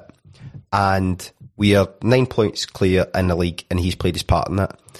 But when you're looking at trying to improve and you want to be better, and you look at Starfelt coming back, a player who himself had a tough start but ironed it out very, very quickly. Very quickly in comparison. And there's there's a lot with Jenz. The highs have been really good. I thought he was genuinely impeccable for that 60 minutes, 70 minutes versus Real Madrid. But then domestically in some games he just makes mistakes that you think, how can you go from that to that? And that can be difficult because if you can't iron it out and get to a consistent, steady level, and that's underrated sometimes. See, being a seven on ten every week is really underrated because, especially in a defender, someone you can trust. Trust is so inherent, so important because then you can look to pick it up. And I think maybe Greg Taylor's a good example of that. A player who was poor uh, in some games last season, but he then became consistent. And then this season, what you've seen is then the seven is the the minimum, Minimum, standard. yeah, yeah. But what you're getting now is you're getting the eights, you're getting the nines, and that's a good thing. Cal McGregor for a long time, you know, very consistent, very consistent. Then you start improving when you become so comfortable in it. And as a defender, that's probably it can be underrated being steady. No, everybody's going to come in and be Virgil van Dijk. That's understandable. But I think now Jenz is firmly third choice. And I think, to be honest, he's probably been quite fortunate to, you know, to not be competing as much with Stephen Welsh, given I think some of his performances. But you know, I don't want to be overly critical, but I, I probably wouldn't take the option up at the end of the year if, if there is an option. It is different. See if Jenz had come through our youth academy and Welsh had been signed, you know, um, on loan from, you know, you you might look at it kind of completely different ways, but that's that, that's the nature of it. You're looking at Jenz as someone would you like to buy, and whereas we Welsh it's somebody who you've got already, and you're going to make a profit, and you're saying a success story for the academy. So they're, they're not that far apart, maybe, I suppose is fair to say. But in terms of looking at it with, with, with Jenz, it's that when the question in front of you is, are you going to pay whatever it is, two million quid to sign this guy? Right now, no. No. Interesting. Uh, Starfelt? I haven't played a lot. Yeah, Yeah, aye, so we'll just we'll just leave Exclusive. Starfelt, yeah. Um, Carter Vickers, Pass. beautiful. pass flying colours. Oh boy. He's been superb. Uh, Juranovic, pass, work required. What required? Yeah, what required slash pass. I think we've talked about him a lot. We know his quality. I'd like to see him get back to that quality more regularly. Yeah, it's a, it's about the level we know he can get at, Yeah. and he hasn't been there. I don't think anybody would disagree with that. So the work required is to get back to that level, or get a couple of quid in the pocket in January. Jesus, love it. Uh, Tony Ralston, Alan. Um, a, a difficult one because I think there's differing expectations between what you think from both of them. Um, I think work required. Still a young player, you know, plenty to improve on. Game time was was limited for him, but he's come in a lot recently, and he's he's been good. Sometimes a bit errant with the passing, um, but yeah, I think work required. He's again solid enough, um, but I think I, I view him as a more of a rotational option, probably to be generous. Um, I think when you're talking about especially those those bigger games against the bigger teams in, in, in Europe. Chris, I would say pass on the basis of you know what Ralston is. you know, you know his role is Yeah, yeah. He's, he's there, and he's always there. Um, no, he's there because y- y- it's the, when when I think of Ralston, I, I you know where he's went from to where he is now is remarkable, and it's a story I absolutely love. Sometimes I'm like. Hold your horses with a part of the Celtic support who are saying, I don't care if Juranovic goes because we've got Ralston. Well, No, calm down, please. I'm nowhere near that. I know the levels to which Ralston can go, and I'm comfortable with him. And I, I would say pass because he's gone to those levels. But you've always got to be aware of Ralston's limitations, um, and you know, not just assume that even if he comes on and he has a really good game. You know, eh, Livingston last season was a game where he came in. You know, Ange changed it up, and we won there for the first time in a, in a while. And people were rightly raving about Ralston, and the other thing is he cares, and you see he cares, which makes a big difference to to, to the fans and, and me. But it's just, you know, he's, he's just never going to be a first choice right back for us. But right now, he's an option in the squad, which I think is good, and I'm pleased with that. And the basis I know what he can do, is pass.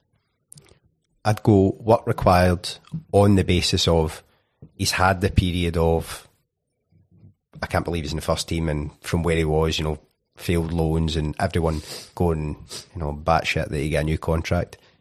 But now it's at the stage, right? How far are you going to push it? How good are you going to be? You, you got yourself into the Scotland team. You had a good start there.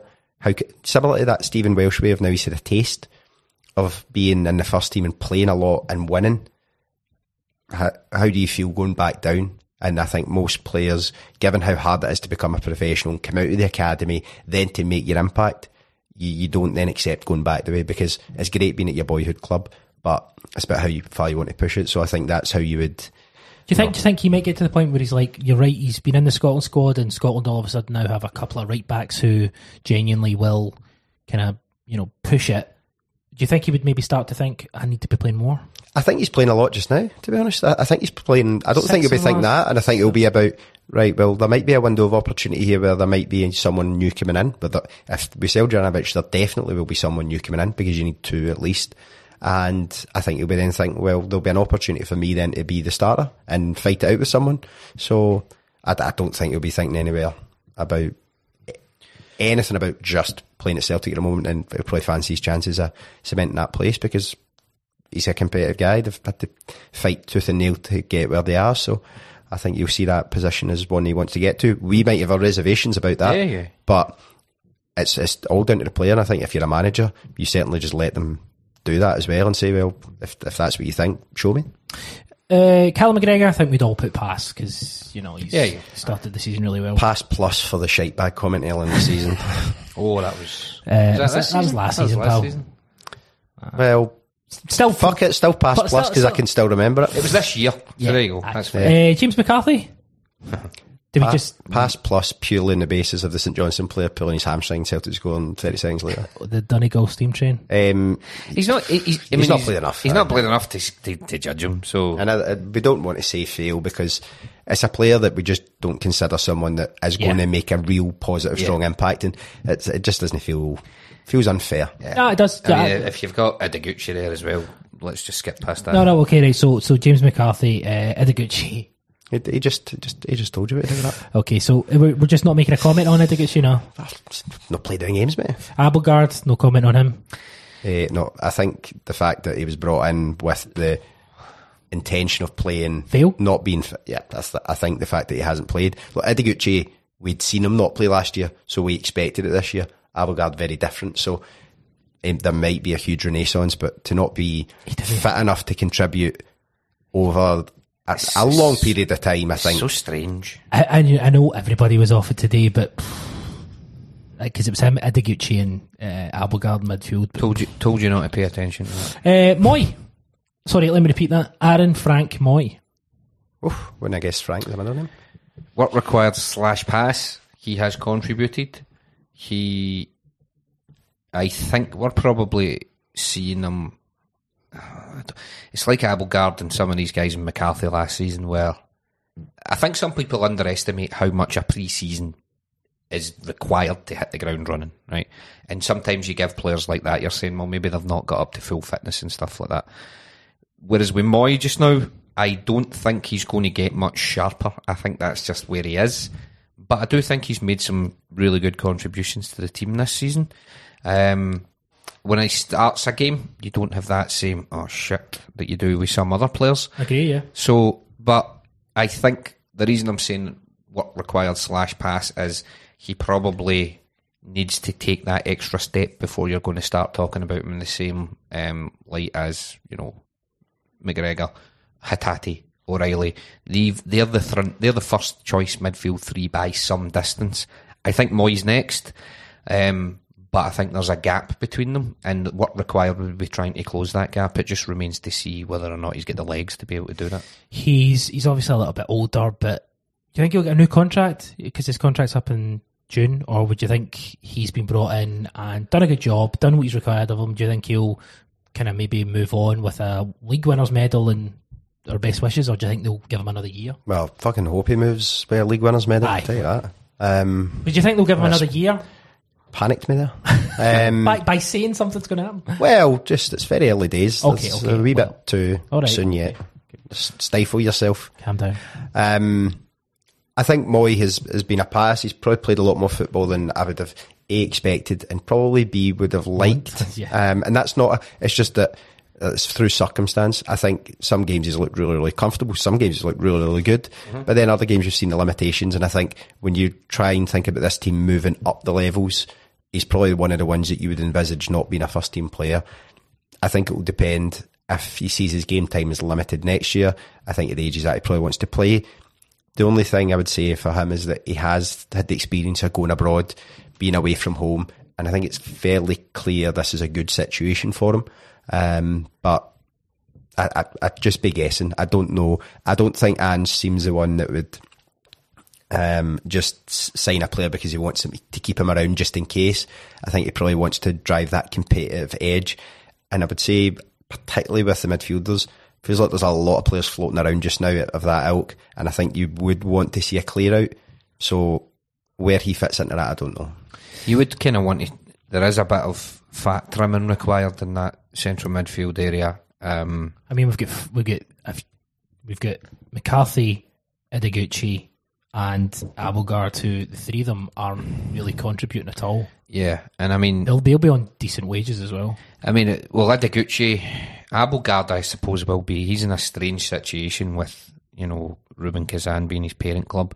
Ideguchi, who knows what he's on because obviously, you know, he was he was the lesser rated of the Japanese um, players that came in, so he might be on a fairly low wage. McCarthy, we've heard rumours that he was on a heavily wage slanted deal, you know, that was pay to play. We don't know, but even even at that, Ideguchi and McCarthy, you, you just you could just take them out of the equation, you, you know, quite easily. Abildgaard, you might have a second half renaissance. I don't know, but you- there's just there's still some players around the squad that you're just thinking, see if you could just move them on. It just kind of sharpens and freshens things up, and that's probably they're two of the guys that immediately come to mind. Agreed. I, I think, and then if see if you were to do that, and if you were to move those guys away, like, for instance, if you do take McCarthy and Ideguchi out of the equation, then that does free up the flexibility for Mooy. I think because then you look at it and say, right, okay, then we can bring other guys in that maybe we are a bit younger, and then you can split that game time. Yeah. but it's very difficult when you do have McCarthy, Ideguchi, Abildgaard, and you know Mooy is very different from them because he's one that's contributing a lot, he's playing a lot, but just at the age he's at, that's the thing. And I think that he's the one on the one year deal that's kind of interesting, but he's, he definitely goes down for a pass for me Yeah, just because it feels like we've kind of lumped him in with the rest. Clear pass. Uh, Matt O'Riley, pass. pass. Pass. but what required? Ooh. I just, I, I think he's got a very, very high ceiling. So on potential alone, you know, I'd really want him to contribute more to games. The six and eight discussion, we've had that loads of times. He is a really talented player and he can become the focal point of a team. So that you'd want to drive him on, but you know, pass definitely. But you know, push him a wee bit. Can be both, yeah. Yeah, d- d- you know, What- what- backhanded compliment from Matt. Yeah, if we're talking about his ceiling,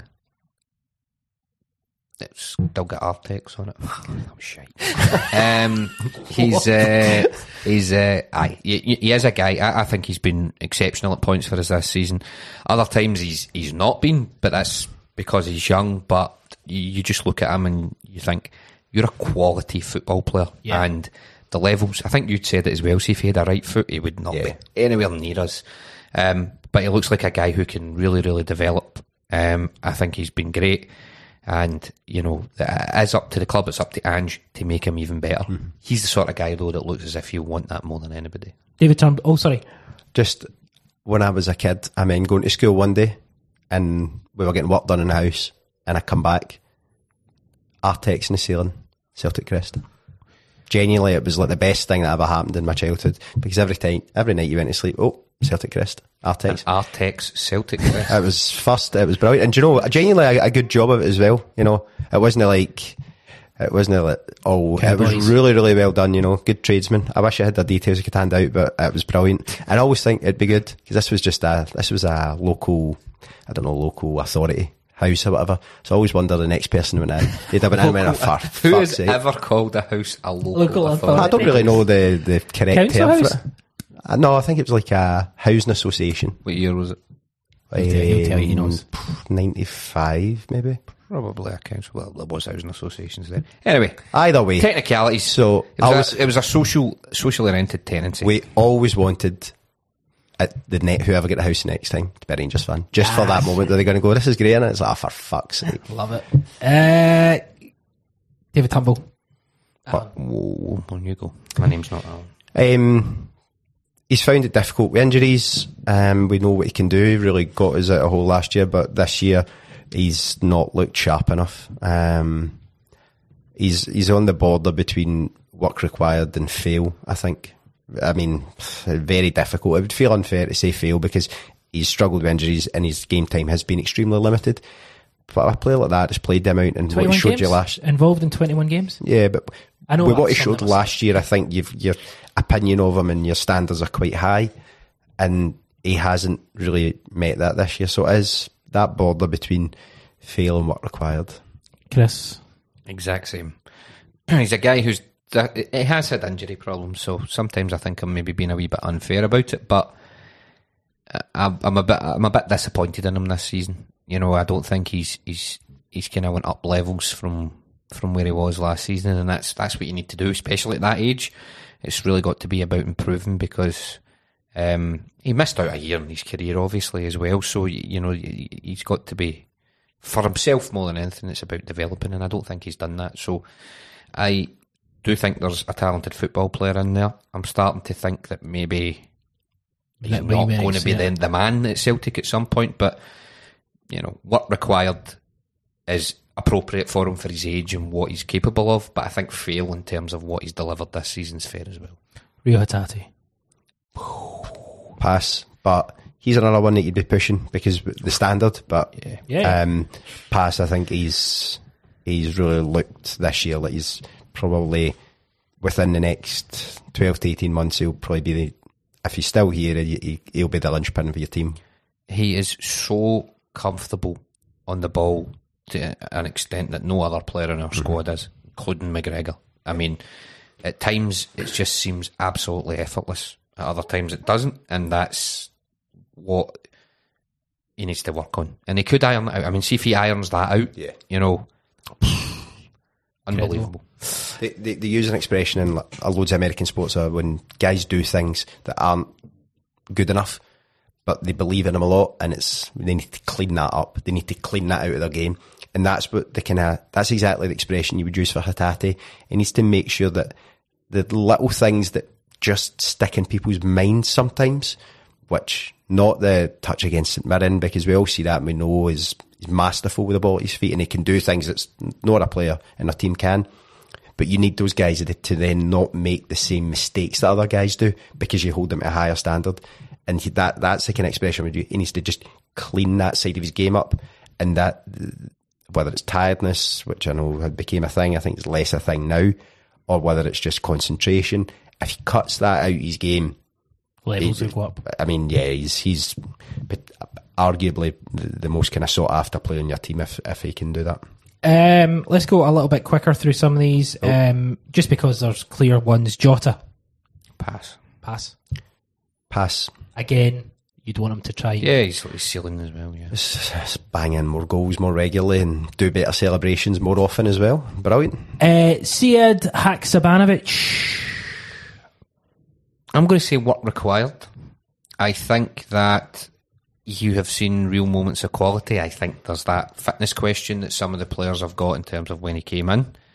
Um, but you know, in fact, maybe the break came at the wrong time for him because he was maybe getting into his stride a wee bit more. That, Um, the goal against Ross County, I thought was just Te- sublime. technically, it was excellent, but I think there's a lot more to see from him, and therefore work required. Right now, I wouldn't say you're a definite pick for me. I think he's capable of being that, though, and that's what I want him to do. So I don't think that's harsh saying work required. I agree, I I agree. think the second half of the season could be big for him.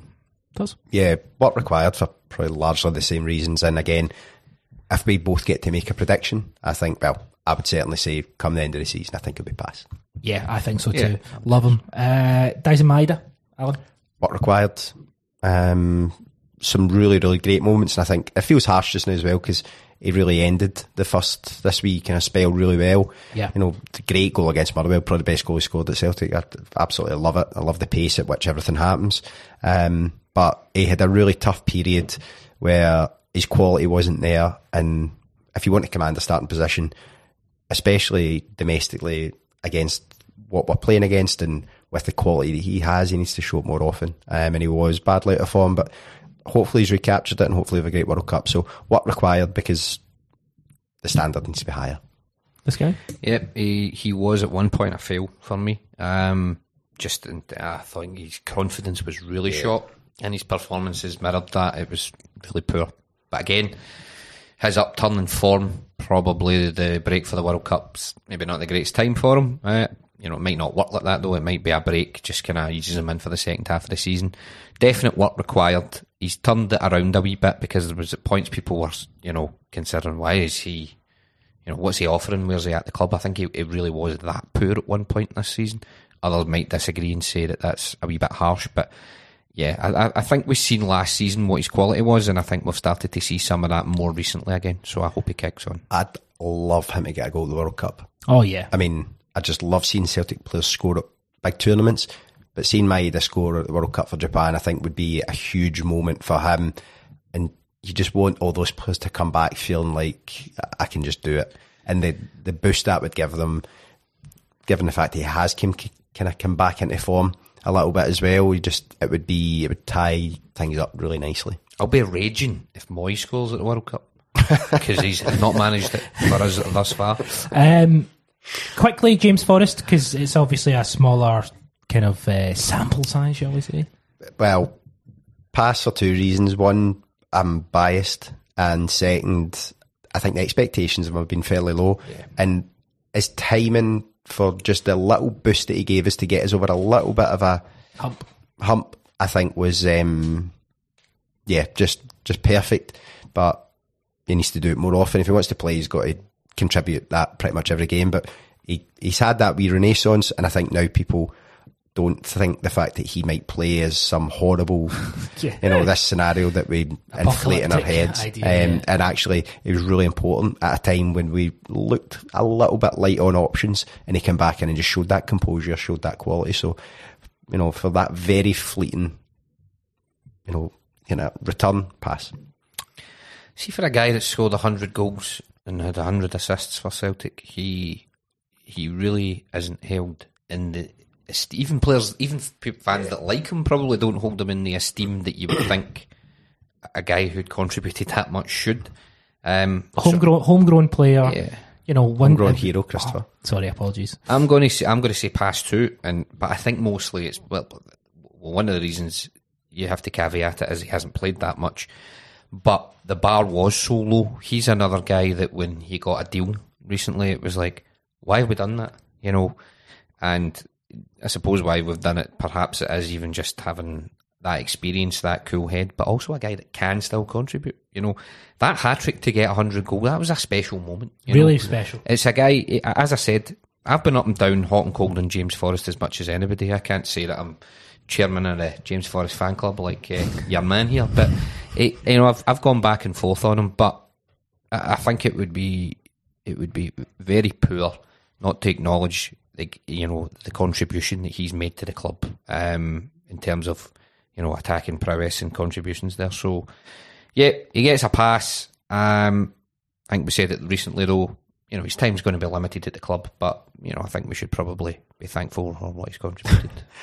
That read like a statement from someone thanking someone for 30 years of the service. Like, you've worked for this company for 30 years. We'd like to place on record our thanks. There will be no payment or gift. We have got you a badge and we thank you and wish you well in the future. Liel Abada. Uh, work required. But, yeah, I mean, highs and lows. He is your man for highs and lows. He keeps banging a ball in the net.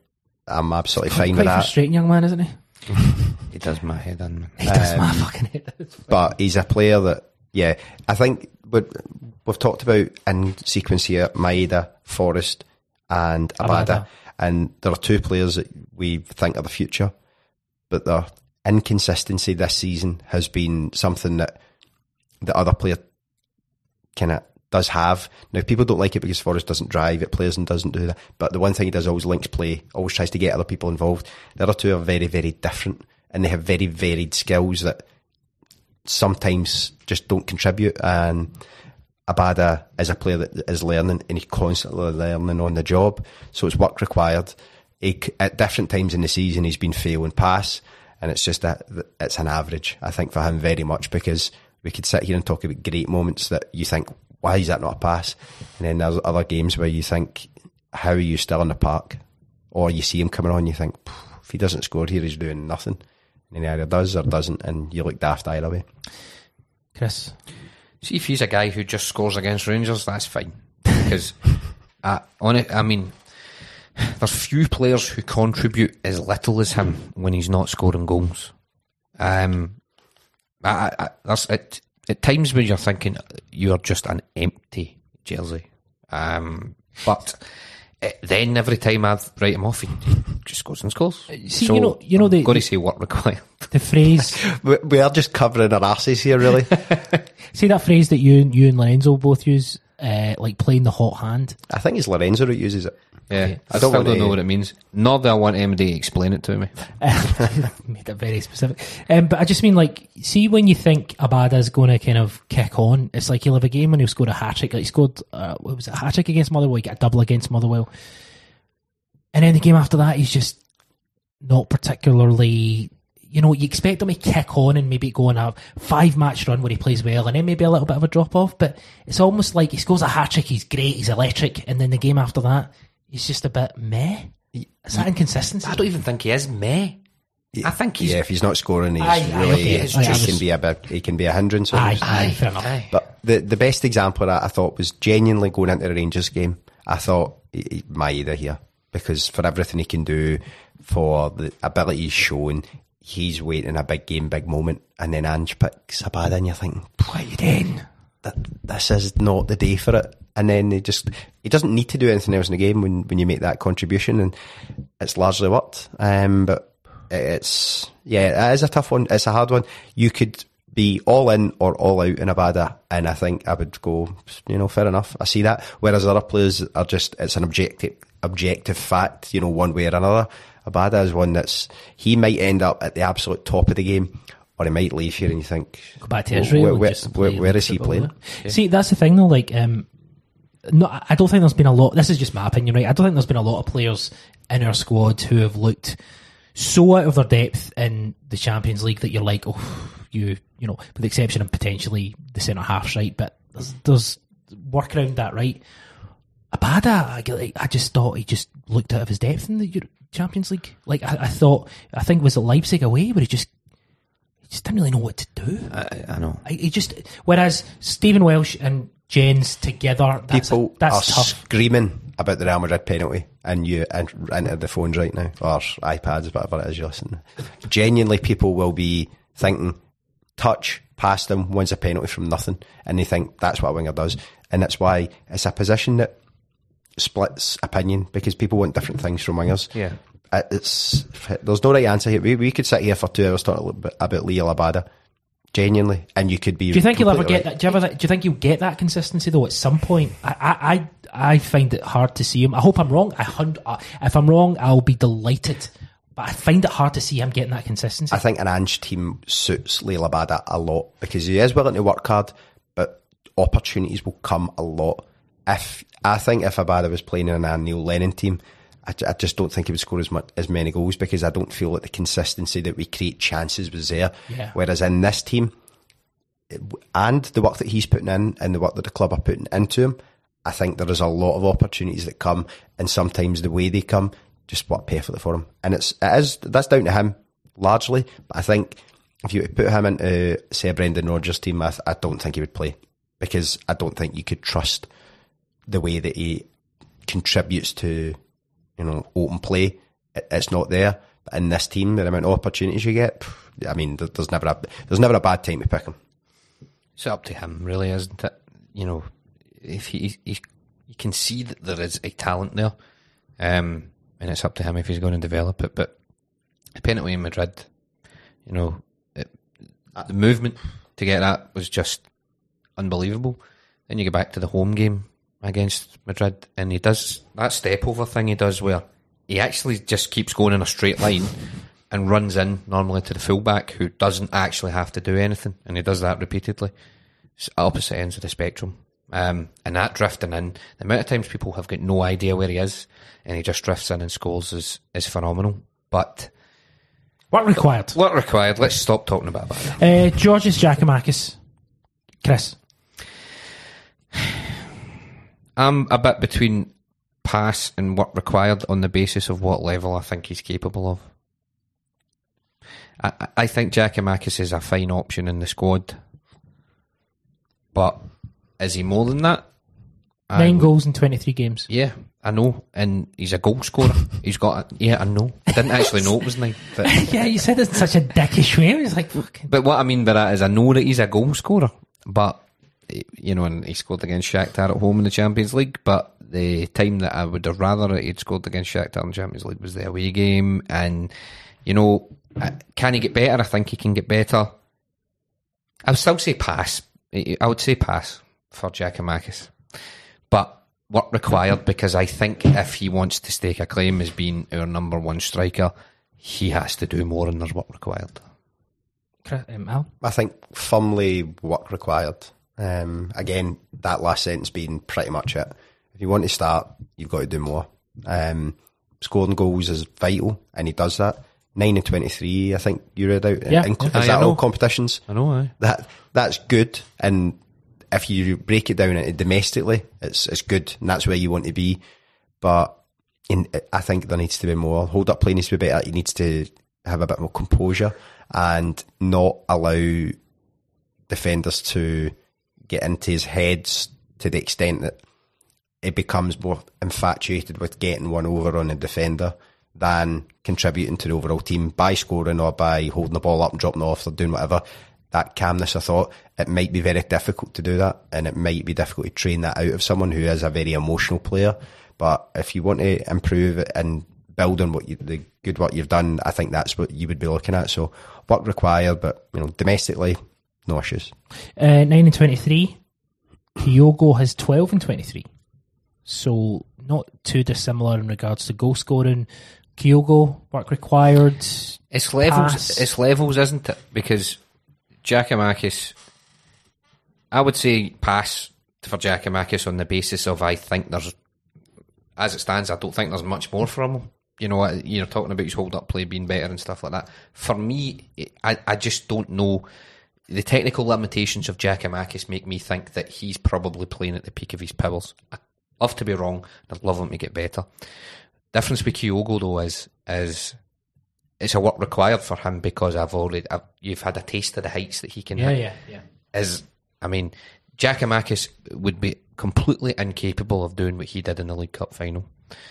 The problem for him and for both of them actually though is you know they haven't done it enough in those big games. Kyogo for me over Giakoumakis though has that in his locker and uh, or wheelhouse. You like that one, don't you? Love wheelhouse. Whatever that means. He, he he's got that. So for me, twelve out of twenty three. That's a good return, you know. But work required because I still don't think he's you know got close to what we know he's capable of. Work required as well. I think you you could I, I could maybe verge him into pass, but high standards, what he set last year, the expectations, he'll be disappointed as well. Not because not because his goal return, especially again similar to Giakoumakis. When you look at it in domestic games, that's a good return. Yeah. and some really good goals, some incredible goals actually this year, showing different things than we've seen last year. Very creative finisher, but not a volume finisher. I think he'll be disappointed. I think the fact that he's not going to the World Cup probably highlights that as well. Um, Yeah, so work, absolutely. work required, just to get back to the consistent high standard that he showed showed last year. A couple of questions before we finish up. Uh, Joe Goss messaged and says McGregor was caught on camera telling Colak to shut the fuck up. That's, Oh, yeah. that's got to count for something. So pass plus plus for Plus, McGregor. plus. Uh, and we've got a question from Chris. Chris says, "Hi guys, do you think we're just a couple of players away from being competitive in Europe, or do you think it's a bit further than that?" If you look at terms, uh, teams dropping into the Europa this season, even being competitive at that level seems some way off it to me. Hopefully not. Hail, hail. Um, I think I think it's feasible that we're a couple of players away, but it probably needs the players we've got to go up levels. I think that was the I think the biggest problem this season was more that the players that we had pinned as our superstars, if you will, didn't turn up and the, to the level we expected them to. Jota got that free kick, obviously, in the Bernabeu. Um, is that how you pronounce it? yeah, Bernabeu, you know, Real Madrid Stadium. Um, scored against Leipzig he's, did he? away. Away. So he did. I just forgot all about that. Um, but even then, I still would say you didn't do what I wanted you to do in the Champions League Yeah, this yeah, season. Kyogo much the same. You know, even McGregor when he was playing, you know, th- there was moments and stuff like that, but they never clicked consistently going forward. If you get better, more consistent performances at a higher level from them, From the key players, and you add a add, couple more. add a couple more, maybe three, but you know, I think that yeah, we could give a far better showing next season. Alan, just that final thought. Yeah, a couple of players will certainly help. There are a lot of factors, though, especially in the Champions League, which are stacked against us and are. Ange won't say it, but probably entirely out with our control. I think we've talked about it. If we get a couple of players and we get the same group next year, with the experience of this year and with the improvement in a couple of players, I think you could improve. I think you really could.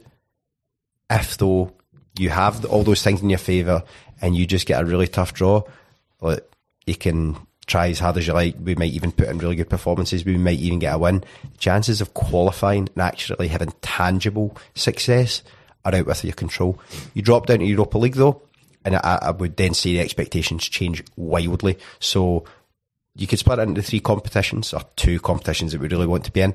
One of them, there are so many things stacked against you in the Champions League that it's a fight to kind of swim against that tide. But if you do get lucky and you do recruit well, there is the possibility that you could. Europa League, though, there is. I, I would have higher expectations for what we could do and go a little bit further into that tournament. But I mean, the, the, the question's spot on. There's some top sides in there, and you know, but that's where we want to be. We want to be playing against the top sides. You, I mean, the, I think what this season's Champions League proved, beyond a doubt, was it's the only show in town in Europe. Really, if we're being honest, I mean, we saw how the Europa League finalists from last season coped in the Champions League, um, which kind of suggests a, a, a wee bit about the, the difference in quality. However, it would have been nice for us to finish third, even just. Not that I'm desperate to get into the Europa League and go on a, a run in it. That would be nice, obviously. But even just as a barometer of where we are, you know, going forward from here, you know, against that lesser caliber teams, few ties against them, just to see where we are. Because this season the Champions League is completely different, but still a real um, blot in Andrew's copybook last season when we played. Forgot the name of the Bodo. team. Bodo Bodo Glimt. Glimt. Um, in, in the conference and were really outplayed in two legs. That was pretty poor. So because the, the jump in levels between that to the Champions League and what happened there, still not quite get a handle on where we are in terms of the Yeah. European pecking order. So it would have been really nice to have seen that going forward. However, you know, stepping up on a level next season, you know, it might be that we get that mad group that Alan talks about. Even then, though, if the Europa League's a, a, an option and we finish third, that's where the expectation for us to do a bit better would be there. Fantastic. This has been uh, really, really good. Um, if you're listening and uh, you want us to do more of these kind of live shows, uh, just kind of let us know. Drop us an email, editor at thecynic.co, or even just send us a WhatsApp or a message, 07457402992. Let us know if it's something you want us to keep doing over the kind of World Cup break, because uh, we're open to it. Or, or just crack open your window and just shout directly out. It'll make its way here. It'll make it's its way to be here. That's the the magic of um, radio. magic of the radio. Uh, Alan, it's been a pleasure. Thank you. It's, Enjoyed it it's been fun also. It's uh, always good talking Celtic. Absolutely. Uh, Chris Amani, thank you so much, sir. Terrific. Thank you for having me. Great stuff. Um, this has been the Cynic Live uh, from Chris Sermani, from Alan Edgar, and from myself, Chris Gallagher. We'll speak to you down the road.